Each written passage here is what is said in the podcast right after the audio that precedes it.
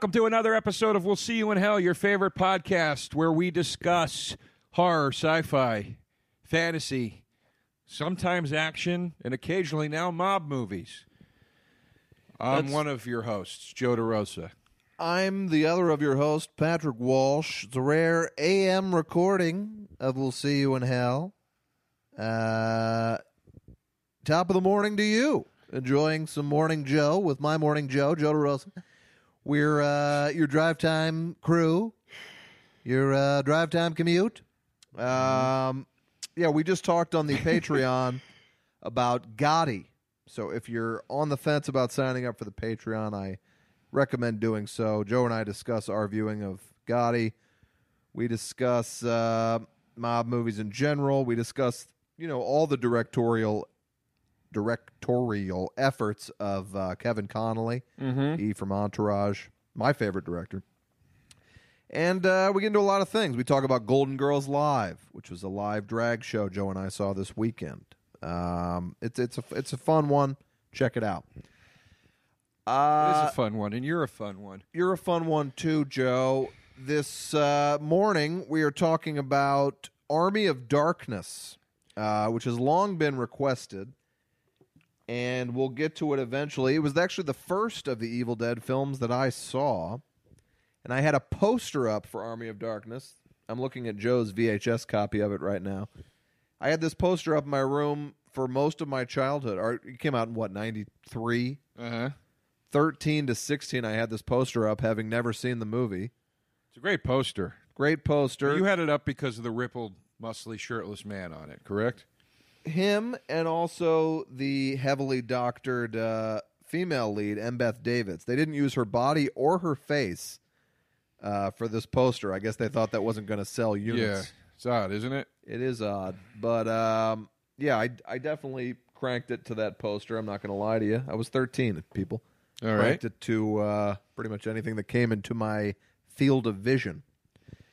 Uh, but we'll get there. We'll talk about it. I don't know what Joe thinks of the movie. I, he actually had a bit of a tone when I brought it up, but yet, I, yet he owns it. But he's a walking contradiction. So Well, when knows? when do I not have a tone? First of all, You've always got a tone. and if you're going to refer to me as a Green Day song, I'd prefer Basket Case over Walking Contradiction. You are a basket case. Although I love the song "Walking Contradiction." I love it too, but Basket Case is Green Day's greatest song ever written. It's it's unquestionably great. It was it was beaten to death on the radio, but I mean, the first time I heard that song, I was like, "You got to be kidding me! Yeah, This they is awesome."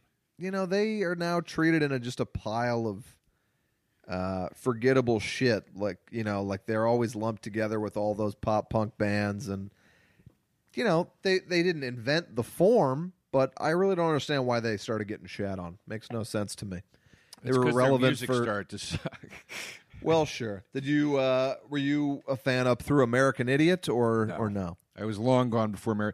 I believe Nimrod was the final thing of quality they put out. nimrod is great almost a double album really Yeah. Um, after that, they did Warning, which was like the sort of like acoustic one. I liked Warning. I Yeah. like some songs on Warning. I prefer probably American Idiot to Warning, but that No, was that was when I got out. It got too Broadway, Yeah, which l- then eventually literally, led to Broadway. Yeah, but like it just got too like, and it was also kind of trite during that period. Like that whole like, yeah. it was during the Bush era, and everybody was suddenly was a political band, and it was it was just annoying, and it was it was just had been said so much. It was. I didn't even listen to those Uno Dos Tres albums that came out. I did. They had their moments. I mean, I'm not going to say they were without value, but they Okay. were not great albums. Right. They just became too. Uh, I don't know, but a lot of people thought that when they put out Dookie, just because it was on a major label. But Dookie's a really good record. Love Dookie. I mean, the the ones that everyone says are their true punk albums. They're not. They're not great, guys. Kerplunk and the other one. Kerplunk is much better than Slappy Hours. Yeah. Uh, I like Enema of the State. I mean, I'm not pretending I'm some hardcore punk. I like Blink 182 for a couple albums there. Really, you you never identified as a hardcore punk? I know you might think that about me, but no. Well, just because of the nose ring and the constant oi ois that you're always letting out. but uh, Uh, the the wallet chain. Uh, yeah, I was more of a hot topic punk. You know, Well, that Uh, would that would can, that would uh, uh, explain the wallet chain. Yeah. Yeah. I, uh, you know, look, sometimes I'll go uh, into a public place wearing that Nirvana shirt with the smiley face on it. You know, that- so Uh-huh. I, I do definitely represent some more kind of obscure, off the beaten path punk music. But Right. That's what I always liked about you. You know. Yeah, you march to the beat of your own drummer. I've I've always said that about you. that's true. Look, I, uh, I took a picture in front of CBGB's once. I was there. uh, Joe, what's going on with you? You're a you're a mess, I assume. Place is place is not a mess, ladies. Place is tidy. Uh, I've gotten the the new apartment to where I like it now. Yeah. It took me a minute to get it all set up right, but I've got it all set up right now, and I like it. And I actually think I'm going to be selling my Galaga machine. Okay. I was I was wondering about that. Um, I'm going to keep that beautiful Star Wars machine. It's my prized possession. I know you're keeping that. But the Talk Galaga about it all the machine, time. it's sort of, you know, it's not really the machine. It's an old cabinet, but the artwork looks to be reproduced to me, and, and it's got a sixty and one game board in it. So it's not like it's an, it's not like it's a classic thing. It's a very modded up. How much are you going to get for it? I bet you I could get fifteen hundred bucks for this. All right. I bet you. That's Would you well sell worth it like to an individual or to I'm a? going to sell uh, it back to the store I bought it from. Well, surely they'll not give you a great price for it, right? Well, I paid more than that. Okay. I'm just thinking what I could get for it. Yeah. But it would also just clear up some space over there, and Right. you know what I mean. Sometimes you want to stand in the corner of your apartment, Blair Witch style, and stare into a corner. You know. Is there anything wrong with that? Yeah. If there is, I don't want to be right. uh, plus, I don't have room out here for my Vectrex machine, which is a very cool little machine. Okay. And uh, I don't know. I you know a I- workout machine? no, it's a video game Okay. console, but that is something that Not a is gamer. Never claimed very to be. unique and very authentic, and I can't put it out here because I have nowhere to put it. If I move, if I get rid of that um, uh, uh, Galaga machine, then I could have my Vectrex back out here again. All right. Uh, I mean, I don't think this is probably interesting to anybody, but that's what's going on in my life Not right me, but uh, I mean, who knows? Uh, I've started doing a meditation app. how's that going? Uh, I would say it's helped very, very slightly, which is better than not helping at all. But All right. it whether you know it does help to sit in the morning and instead of uh, slowly spiral out of control, to sit and take ten minutes of deep breaths while a guy with a British accent tells you you're doing great. Okay. now Um, this is a guy you bring into the house. I pay him. Yes, All right. it's five hundred dollars a sesh. Uh, does he have a British accent in real life, or does he just I put it on? I suspect that it's fake, which I tend to focus on taking me out of the meditation.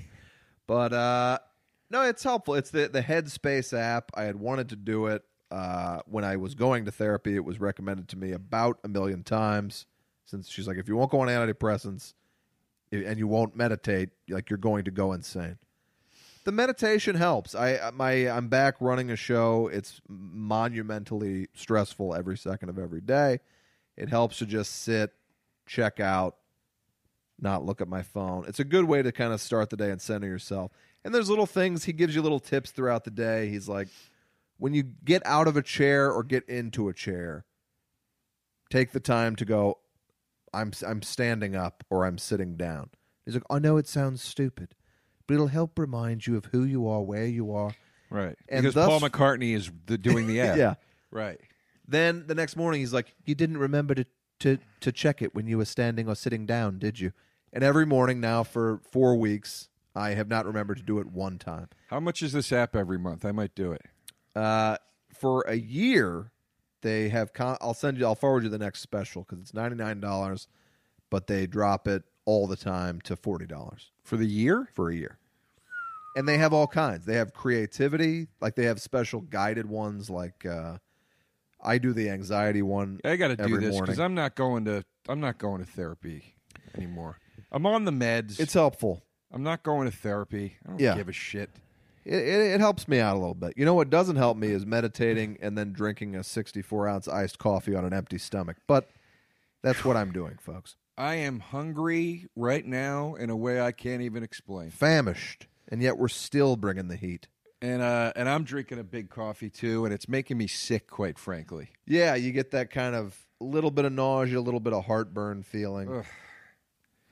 I don't like it. I puked this week for the first time in ages, just simply due to nerves. Really? Um, so yeah, some some's got to give, and uh, you know, we'll see what it is. uh. um, Joe, I'd love to take you, if I could, over to Pat's movie corner. Would- Before you start the show, Would you? Well, no, I guess I could start the show, get on with the show, and at the same time get on with the Joe. that's a repeat. It's not. It was requested, and I said I didn't want to do it, and then a guy said, "Please do my request." Sent me a message, and now I'm doing it. I thought you did that one already. I think I might have said somebody requested it, and I don't do requests. And then this guy wrote me and was like, "Please do it." So look, well, even if I did do it, I, I don't, I don't really care at this point. All right, fair enough. Um, I somebody asked me for something, and I like to make the fans happy. You know. Mhm. So, Pat's movie corner. Mm-hmm. I think today I'm going to focus on three television shows. And I will start with Detroiters. Mm-hmm. Uh, Detroiters is on Comedy Central. It stars Sam Richardson, who you may know as the only black person ever to appear on Veep. Um, I think that might be pretty close to true, although that show, for some reason, never gets any flack for it. Um, and also a guy who you probably don't remember from Saturday Night Live because he didn't really make an impression there, but his name is Tim Robinson. Didn't make an impression on me. I didn't think he was very funny. Okay. On Detroiters, these two are fantastic. It is a great reminder that sometimes SNL is just not a good showcase Right. for what people do well. Ben Stiller did not thrive at Saturday Night Live. You know, he did funny shit, but he wasn't making an impact there. Sometimes it's just not a good fit. Uh, Detroiters is about two guys who are very low level ad execs who make commercials. You get the feeling the show was pitched as going to be a lot of commercial parodies, but they really don't go to that well very often. Uh, it is a very, very, very funny show. It is very kind of surreal at times. The first season is, I would say, significantly better than the second, funnier. Second season just wrapped up. I have now seen every episode of it. Um, it's all delightful. It's got a delightful theme song. First season has a scene where uh, Tim Robinson is has a realization that he can't sing, uh, and he keeps trying to sing. Like in this recording booth, he goes in and just screams a bunch. And he keeps trying, and each time you see in his face that he thinks maybe this will be the time a perfect voice comes out. and it causes him to start screaming at the end and he's like i can't sing i'm i'm sure i'm describing it okay but this scene is one of the funniest uh, television scenes i've ever seen in my life. I think the show is great. I recommend you watch it. I hear great things. I got to check it out. very very funny. I don't have Comedy Central, and I don't have a lot of willpower. Yeah i or drive is the better term. sure. But I'll try to get to it. there's a there's a there's a real charm to it. I like the show a lot. I uh well, if you want to talk TV things, I saw finally Alan Partridge Scissored Isle, which is the new or the latest Alan Partridge. Uh, oh wasn't that coming to the CISO? It was on TV in England. It was supposed to come up. It was supposed to come to Netflix, I think. Anyway, it's an hour special. Where'd you Uh, see it? Uh, it's on YouTube. I just watched it on YouTube. Okay. Um, I got to see this thing. Any good? It's great. It's Alan Okay. Partridge. It's hilarious. The plot of this one is he's doing an almost like uh, almost like a Michael Moore style investigative report into the into the quote lower classes end Yeah. quote of England. Yeah. And then the gag is is you know he goes to Manchester and he's like, I have never seen anything like it. They have these stores that, that are the source of their economy. They're they're referred to as supermarkets. Okay. So he has. There's a really funny bit where he becomes a checker for the day, just so he can live like the common man. Yeah. And this old lady comes with her groceries, and she doesn't understand like to put. He he for some reason wants her to put the the groceries on at the end of the belt so he can move them. Uh huh. And she keeps bringing them to the front, and he's like, "No, no, no, to the end, to the end. I bring them forward. I bring them, you know." I have seen it. And it's just like an Abbott and Costello, like you know. I have seen this. Yes. It was great. I watched it grainy on YouTube or something. It was great.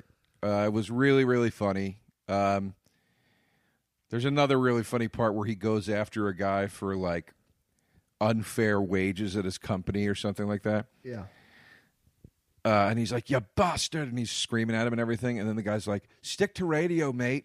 This isn't your thing." And the, and Alan Partridge's like, "Radio? What do you mean? Do you know who I am?" And he's like, "Yeah, I listen to you every morning."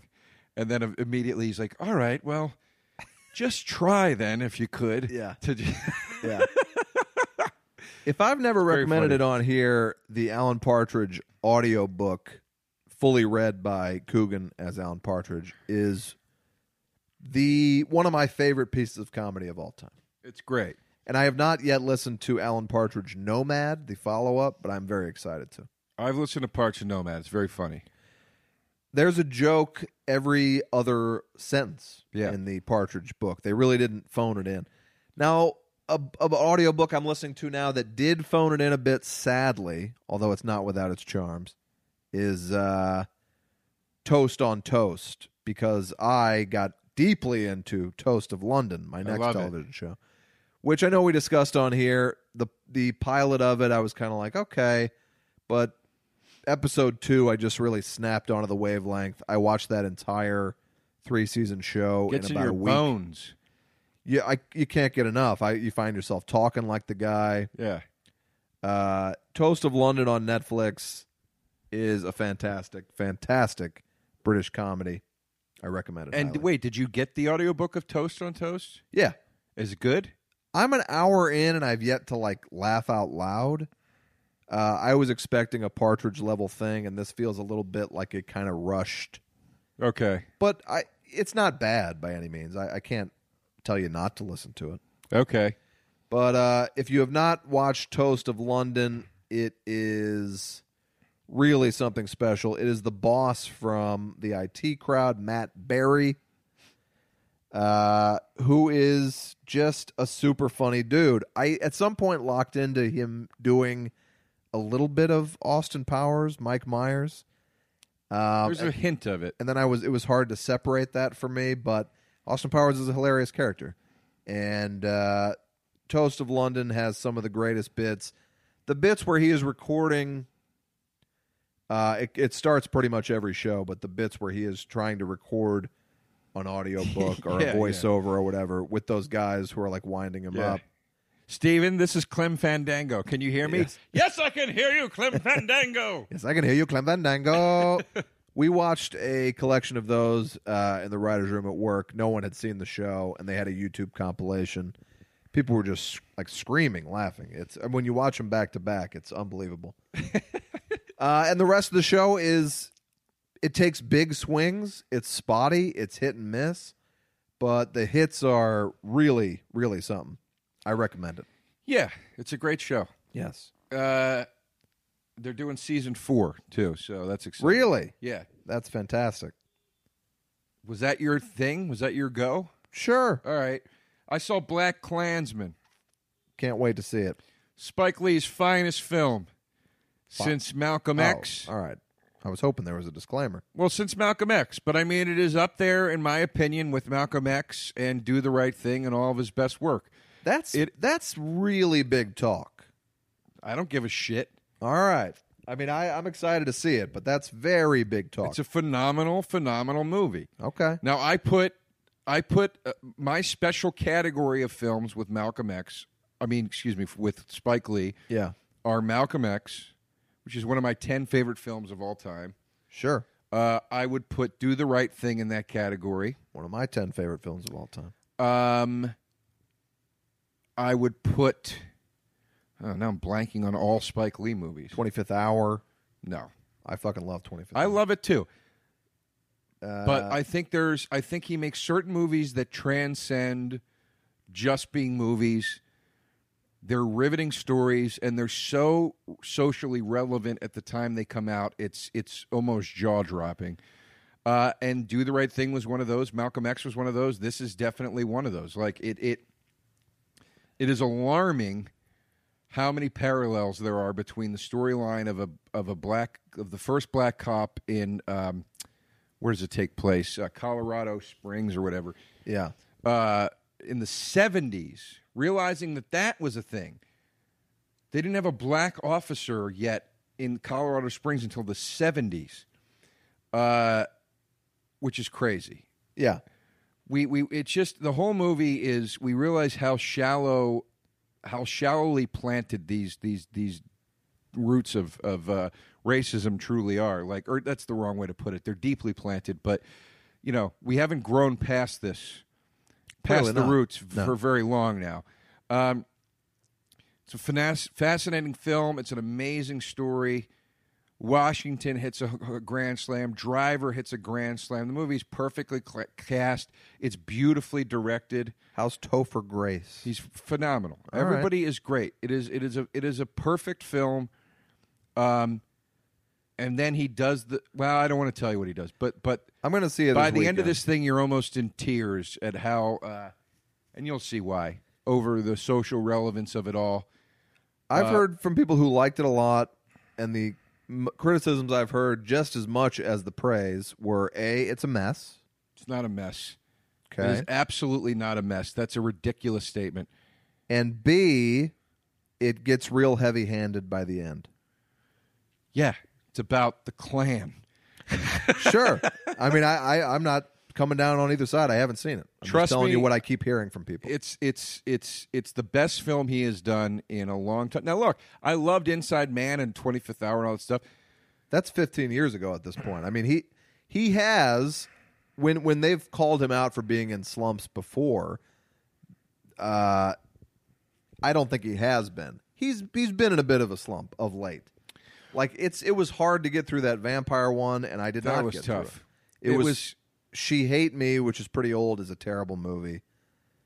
Chi Town. What was it called? Chi-Raq was Chi-Raq. like they were. That's like they were rap like rapping in Shakespearean style or something. I didn't. I, I never even started that one.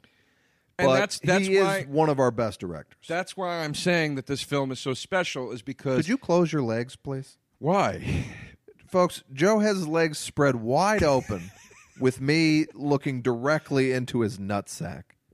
Well, look, if I was wearing pants, it wouldn't bother you, would I. it? It would, but you're wearing shorts. No, I know. actually can't look at you. I meant that I was naked. oh, okay, I got you. It you. was a joke, you fucking idiot. Well, I, I was answering it in a in a very reasonable manner. You're wearing shorts. I'm sorry. I, I'm just trying to be comfortable.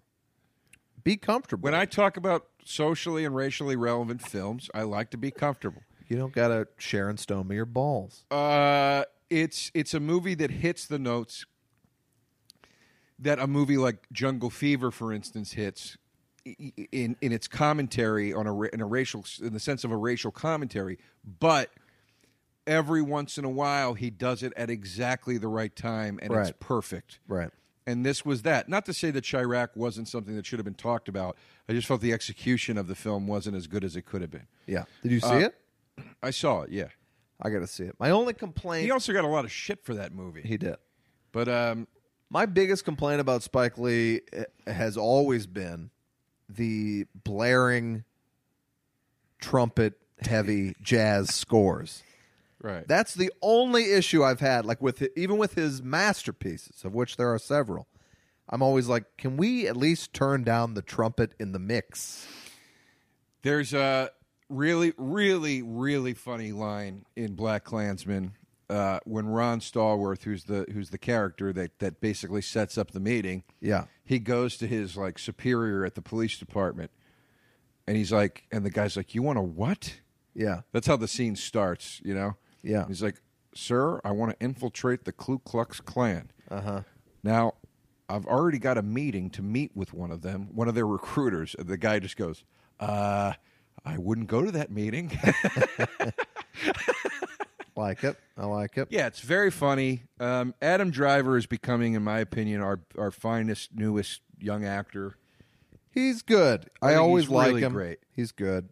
Um, and then also, great Spike Le- Spike Lee, traditional Spike Lee stuff, hits it from all angles. Doesn't just hit it from the perspective of how do black people deal with racism in this time period. Right. Gets into it from different angles and and challenges you from different angles, and it's really, really, really great. Uh, it's a wonderful film. Can't recommend it enough. Can't wait to see it. My only criticism was the casting of Nick Turturro, John Turturro's brother, as Yeah. a astute Klansman. Right. Uh, well, Spike Lee has a, a real allegiance to the Turturros, clearly. He loves the Turturros. I love the Turturros. I've actually met Nick Turturro. He's great. He's hilarious. Yeah. He's like another like a Joe Pesci type. Right. but you know so it's it, they're, the the Turturro brothers are so Italian they look like they look like Puerto Rican or something That's you know what I mean yeah. like they are they are the most Italian men I've ever seen ever like it's very Sicilian Italian Whatever happened so when he's that- running around a clan meeting being like shall we tell the grand wizard it's it's just a little weird and well, maybe that's historically accurate. I, I don't know. That's what I was wondering. I was like, but then my friend uh, who I saw the film with, she said, she said, you know, maybe she goes, look, maybe that was the point. Maybe Spike Lee's point was like, these guys don't really care Right. if you're, you know, Italian and whatever. And by the way, when I say he's they're so Italian, look Puerto Rican, I don't mean that to be funny. I'm saying like there is a level of Italian that you would constitute as almost not Caucasian. Right. You know what I mean? It's Yeah. the same thing with with certain uh, certain areas of Spain and stuff. So it's like it's like I and she was like I think maybe that was the point was which she was like as long as you're not black. Yeah. Um but but but I don't know if that was the point or not. Whatever happened to like two years ago? They were making a John Turturro starring spin-off of The Big Lebowski. It was made. it was made and not released. It maybe just hasn't been released yet. That doesn't bode well. Um it's an odd concept. I can't wrap my head around it. I mean, you're making a comedy about a pedophile. it is that's that's it. It's an odd concept. Yeah. And you love that character in the movie, even though he is a pedophile. Yeah. But you love him because it's John Turturro is very funny, Very funny. but he's also not the guy you're rooting for. You you want the dude Yes, to beat him in the bowling thing. of course. Uh, do you think the Coen brothers will ever revisit those characters? No, they don't do sequels. I mean, it's such a cult following. They don't, and they won't. I was I couldn't believe they licensed it over to Turturro. I, I mean, apparently Turturro was very responsible for like that character. Like, the, you know, he really p- took it to another Right. place. You know, but uh, I'm excited to see their new uh, the Ballad of Brigsby Bruggs or whatever it is. The uh, they were it was going to be a TV show, and now they're making it a movie. What's it about? It's a Netflix western with starring Tim Blake Nelson. Is it a comedy? I'm sh- it looks like their usual fare. All right. But it was going to be a six part series, and now it's a movie. So that's also a little strange. But they they they said they didn't want people watching them out of order, or they didn't want people skipping ahead to the, what they heard was the best episode or whatever. And I get that. so now it's just a six-hour movie. I don't know how long it is, but yes, they might have also just realized they didn't have enough goods for six. Who knows?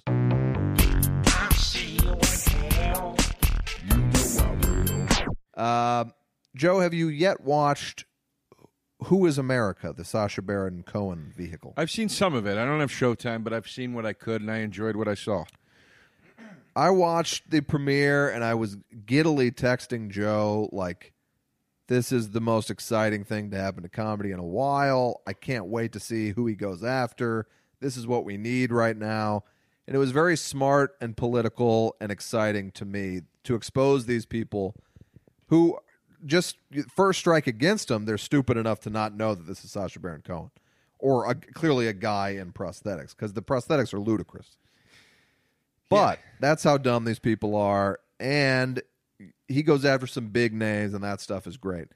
But very quickly, it became and still remains a show that is obsessed with sex jokes, cum jokes, shit jokes, piss jokes, etc.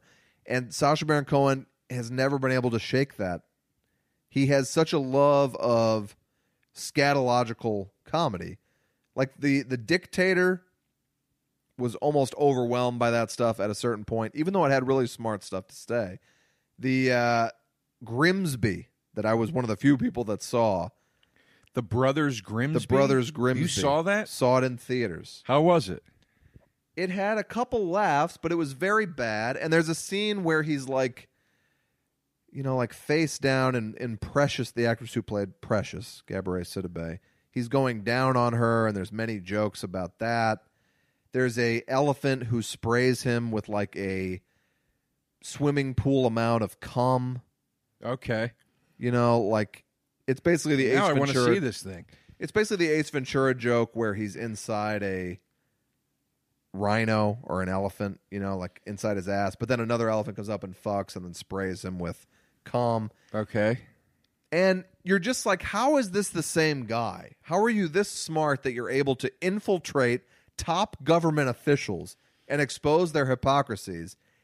And yet you'll also devote 20 minutes to trying to get a woman to cut her pubes off, which Well, it's- I, was a very funny segment, but It's it's um, you know, it's the same thing with Mike Myers. Like well, he said that exactly right. inside the outdoor studio. He goes, "Look, there's a lot of highbrow stuff, and then I have him drink poop, Yeah. which is my favorite scene." That's my least favorite scene. I mean, it's a different of taste, difference of taste. Hearing Michael York say "It is shit, Austin" is very funny to me.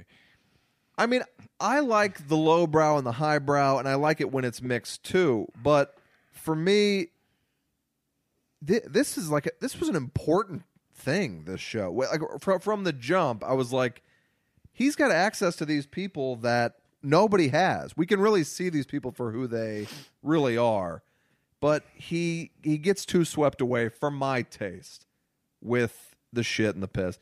In this one, I mean, he plays a guy named like Bruce Indegliocello, who's like a super NPR loving, uh, very, and even that he starts taking kind of two easy shots right away, but a big like Hillary guy and PETA guy and etc. Yeah, yeah.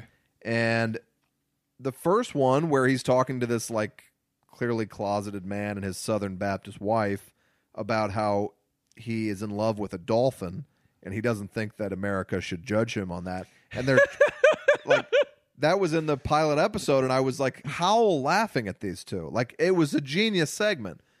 But by now, in last week's episode, he wants to experience childbirth. so he puts a fake vagina onto his asshole. This sounds great. It's just this segment is 20 minutes of a show. All right. Then you have like this.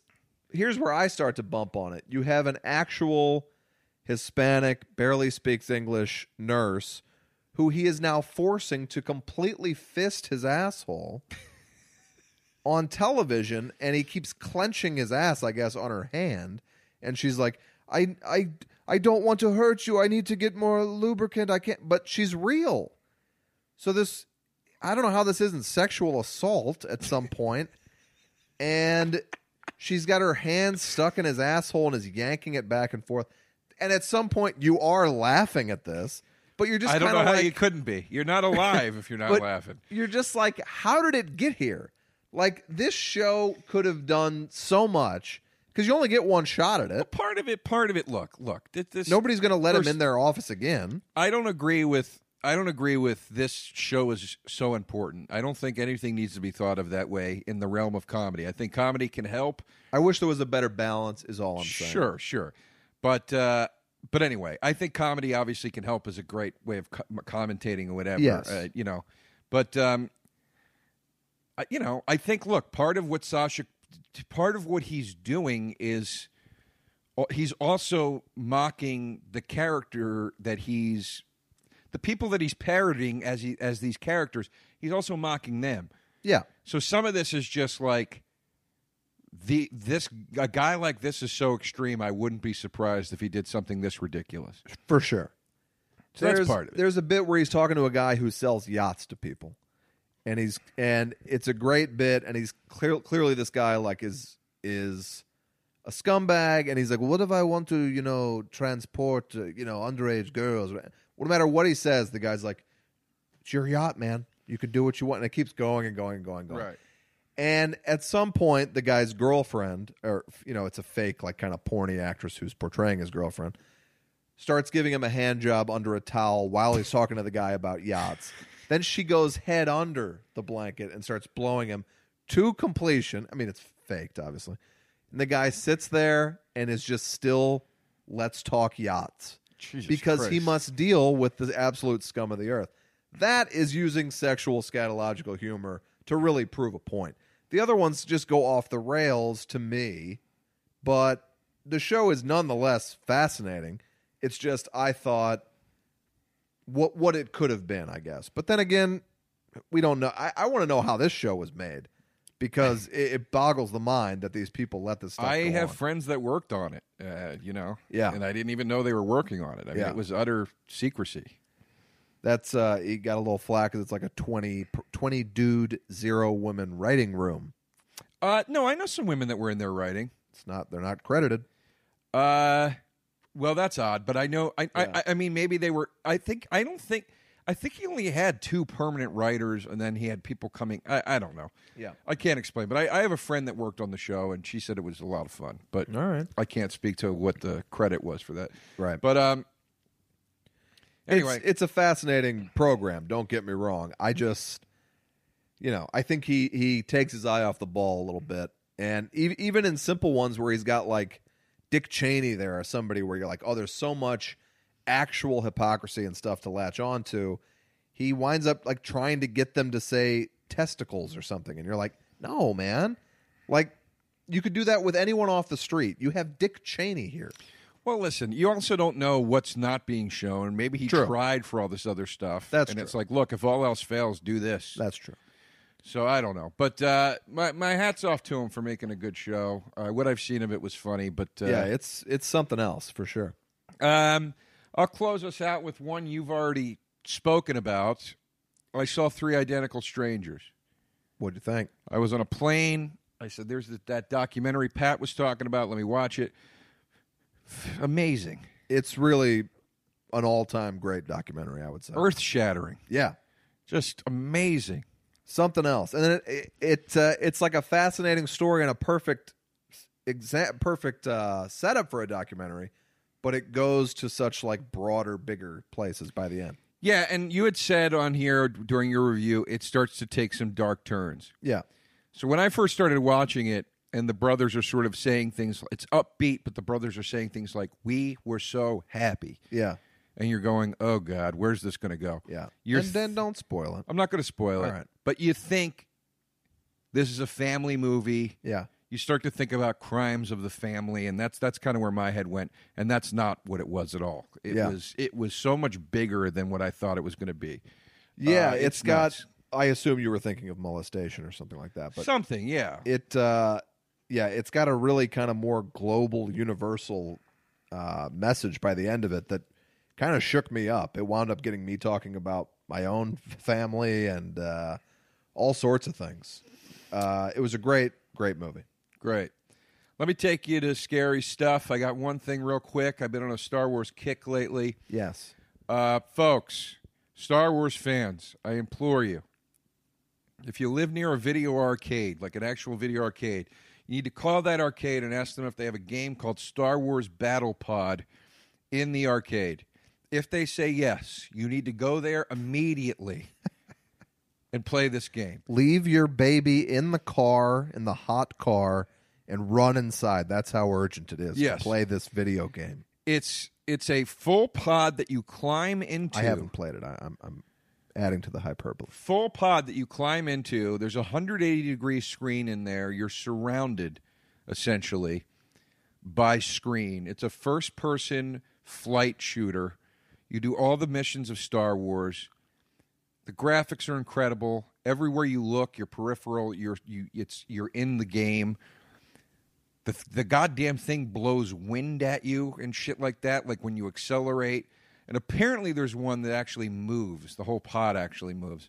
I didn't get to play that one. I played the I played the one that's just you sit down and, and look at a screen and play, which was really cool. But then I actually played the one that you get inside, and it was the pod, and that was fucking amazing. I mean, it, it is the closest you're ever going to come to being in Star Wars. All right. It's better than any uh, the you know I, I love all those Disney rides where you, know Star Tours and all that shit. This this makes that shit look like fucking child's play. It is awesome. now you have referred to about ten different games on this podcast as the closest you can get to being in Star Wars. No, no, I haven't. But this is the new one. no, I haven't. I said that Force Awakens was the closest you're going to come to f- be, being a Jedi Okay. Because that when you have Force powers. All right. All right. All right. I, I guess I I missed the difference. Well, I'll tell you what I miss: you being a friend. Let's get to our movie. Uh, well, don't you think I could maybe go to the fucking scary stuff All right, corner? Yeah, no, let's let's see what you, you're going to do this week. You This saw week- you saw a box on the street that had a, a, a skull a painted on it. spooky box. This week I do have one, and it couldn't be more fitting because I have to highly recommend the Shout Factory edition of Army of Darkness. Uh, because it had tons of special features that I loved, and I think that is what scary stuff can be, right, Joe? Is yes. Okay. That- you finally did it right. It's got like a 90 minute documentary on the making of Army of Darkness that's fantastic. It's got everybody but Raimi. Mm-hmm. It's got alternate endings. It had a very bleak original ending. It's got the original cut, the director's cut, the international cut, Okay. and the TV cut, like for broadcast TV cut, which is pretty amazing. I'm not going to watch all four of them. Uh, you can watch some deleted scenes. You can watch different cuts. Uh, there's a documentary on the making of it. You know how they made this, you know, Harryhausen type uh, deal on such a low budget. It's great stuff.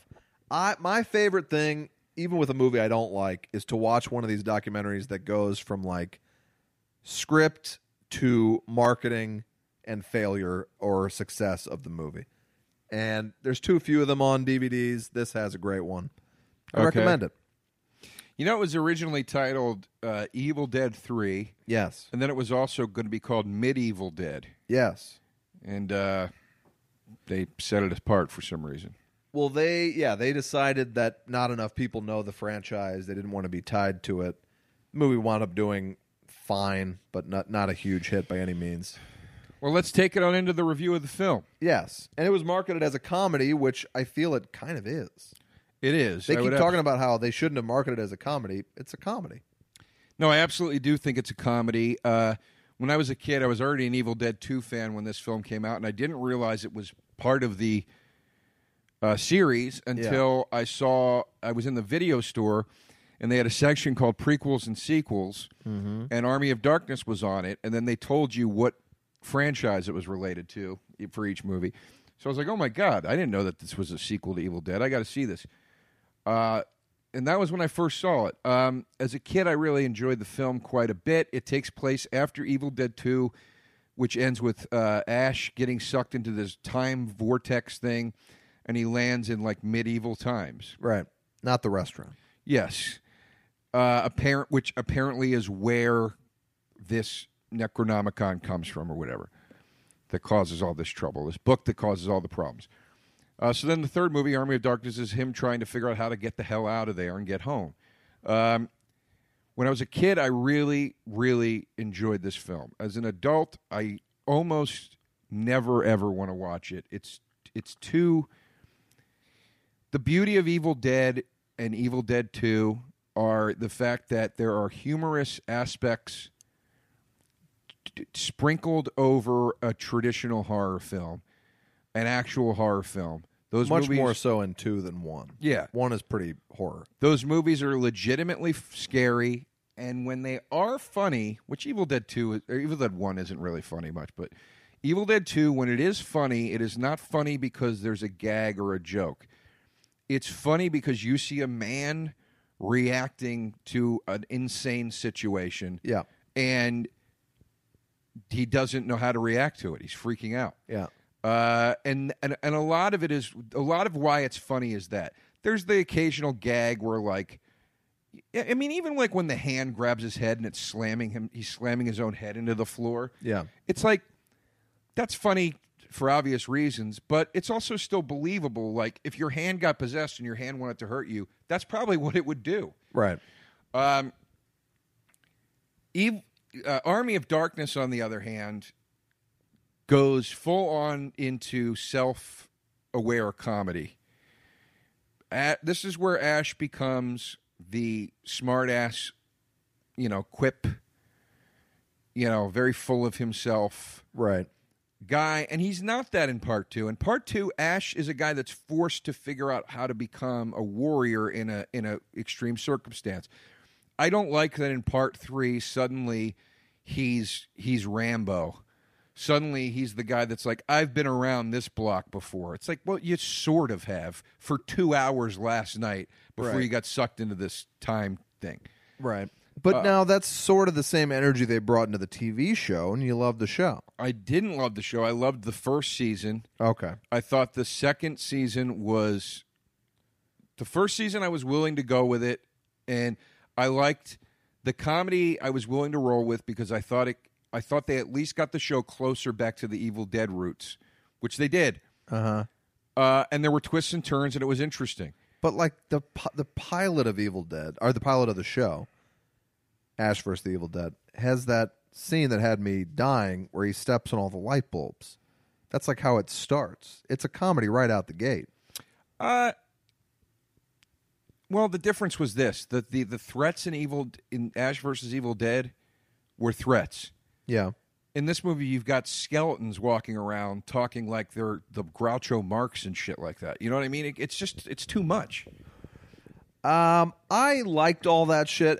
I think the reason I really wanted to see this so much when I was a kid is I was really into, which uh, mi- might surprise you that I wasn't more popular.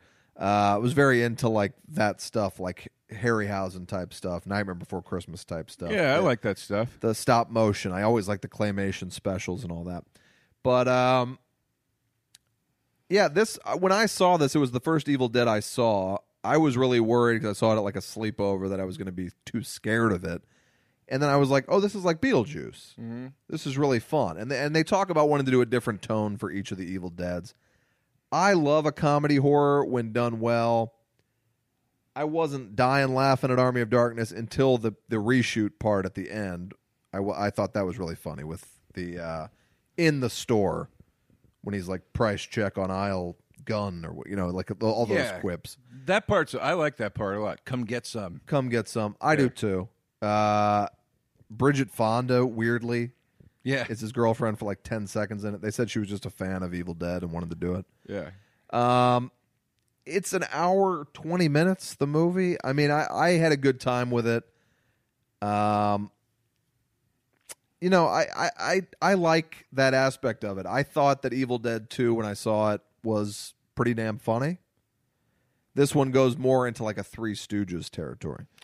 Like Much more. when the when the little ashes are like stabbing him and stuff, you know, like that's just like slapstick comedy. Yeah, it's it becomes a little too much for me. The uh, the you know now in Drag Me to Hell, Raimi gets back to a little more of the tone Love Drag of Me to Evil Hell. Dead Two. Yeah. which is there are funny things in there. Yeah. but he's not going for the gag every time. But that's the problem too with Ash versus Evil Dead, or that's what happened. Halfway, th- half of the second season was too goofy. Yeah. It was too funny. It was too joking the joke the whole time. It was too. I only saw the first season. The stakes became very diluted because even Ash didn't seem to be taking it all that seriously. Right. I never even saw the third season. Yeah. Because I was like, you're, "Wait, you're bringing a daughter into this now?" Like, Right. I, I'm I'm done. Um, I love Sam Raimi. I love Ted Raimi. I love Bruce Campbell. I'm a fan of the work that all the people on that show did, the entire cast. But uh, but I just I don't like when it goes too hard for the joke. I just Yeah. don't care for that. Um, not when it's this. If you're talking about you know Jonah Hill made a horror comedy, fine. right. I'm not expecting him and Danny McBride to to to to deliver something truly scary. But you know, when it's something like this, it's like you know, keep it, keep this. Once it's once everything is a joke, the stakes are gone. This is always my gripe with the Marvel movies. Once you're making a joke every ten seconds, there are no stakes because it seems now that nobody's taking this seriously. Sure. Um, Anyway, that's my take on Evil Dead or, or, or an Army of Darkness. I'm not. I'm not without joy. I'm not against watching the film. Yeah. I just think compared to the other two, it's it's lacking. I agree that it's lacking. I dug it. I like that vibe. You almost never get a movie like this anymore. The fantasy Conan the Barbarian type that they don't make them, and if they do, there's they star a wrestler, and they're in theaters for a week. But um, I dug it. I had a good time with it. If you're a fan of the movie, I mean, this Blu-ray is an absolute must own. I know there's eight million versions of uh, this movie on Blu-ray, but Right. this is the one to get.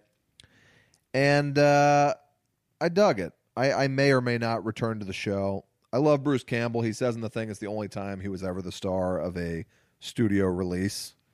Uh, Army of Darkness sat on the shelf for like two years, and he said it kind of really stalled out his career, and he has conflicted feelings about it himself because he had done this big thing, but nobody knew about it. And he Right. sat around having like trained and gotten in the best shape of his life for two years, and nobody wanted to cast him because they didn't know he was in this. Um.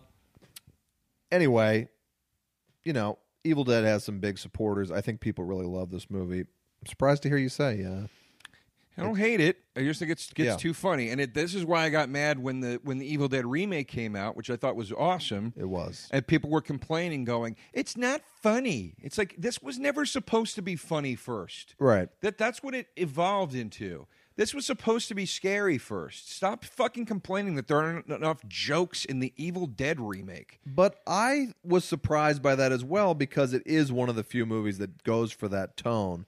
So when the reboot just went straight, you know, like really extreme horror, I was kind of thrown by that too. Maybe because it was really traumatizing in a few parts of that movie. It's one thing to say, "Hey, I was thrown off. I thought maybe it was going to be a little funny, but it Yeah. wasn't." Okay. That being said, dot dot dot. People were literally like using that as a strike against it. right. Had this this movie misses all the humor and joy of the previous. It's like, did you watch the previous fucking movies? Yeah. Anyway, all right, folks, that's our show. Uh, plugs. What, what, what is this? First episode of uh, September. So I'll, I'll be uh, I'll be in China and Japan performing. Um, this month. Have you ever performed there? I've performed in China, but not Japan. Okay. Guys, I don't know the venues or anything yet, but uh, but uh, it's happening. I've got my flights. I'm coming out there, and then I'll be at the Red Clay Comedy Festival in, in Atlanta the third weekend of September, uh, and then that'll launch me into uh, a few gigs around the southeast of uh, the United States. I know we're supposed to be doing Asheville, North Carolina, and some other places. Um, don't worry, the show will go on. Pat and I are recording far in advance, so we don't miss any episodes. That's right. Uh, and it's Joe DeRosa Comedy on Instagram. Yeah. Uh, well, we should definitely plug our live show October 20th here in Los Angeles at Oh My Ribs. There are two shows at 7:30 and 9:30. Uh, you can buy one ticket or or uh, a ticket to both shows. We'll be going out afterwards. Go to the See You in Hell Pod Instagram to find the link. Uh, I am on Twitter and Instagram at the Patrick Walsh. We have a Facebook page for We'll See You in Hell, run by Emily Florence, which is fantastic. Uh, her and Ken Hanley have really been taking care of the merch and uh, the sh- the live show. Merch is available at the Hog House page on Etsy. Give it a Google. Uh, cool Kids premiere September 28th on Fox. That's a show I'm running now. That's all I got. We'll be back uh, next time. I don't think we have a, a movie selected, but we'll get to it. That's all I got. We'll see you next time, and we'll see you in hell.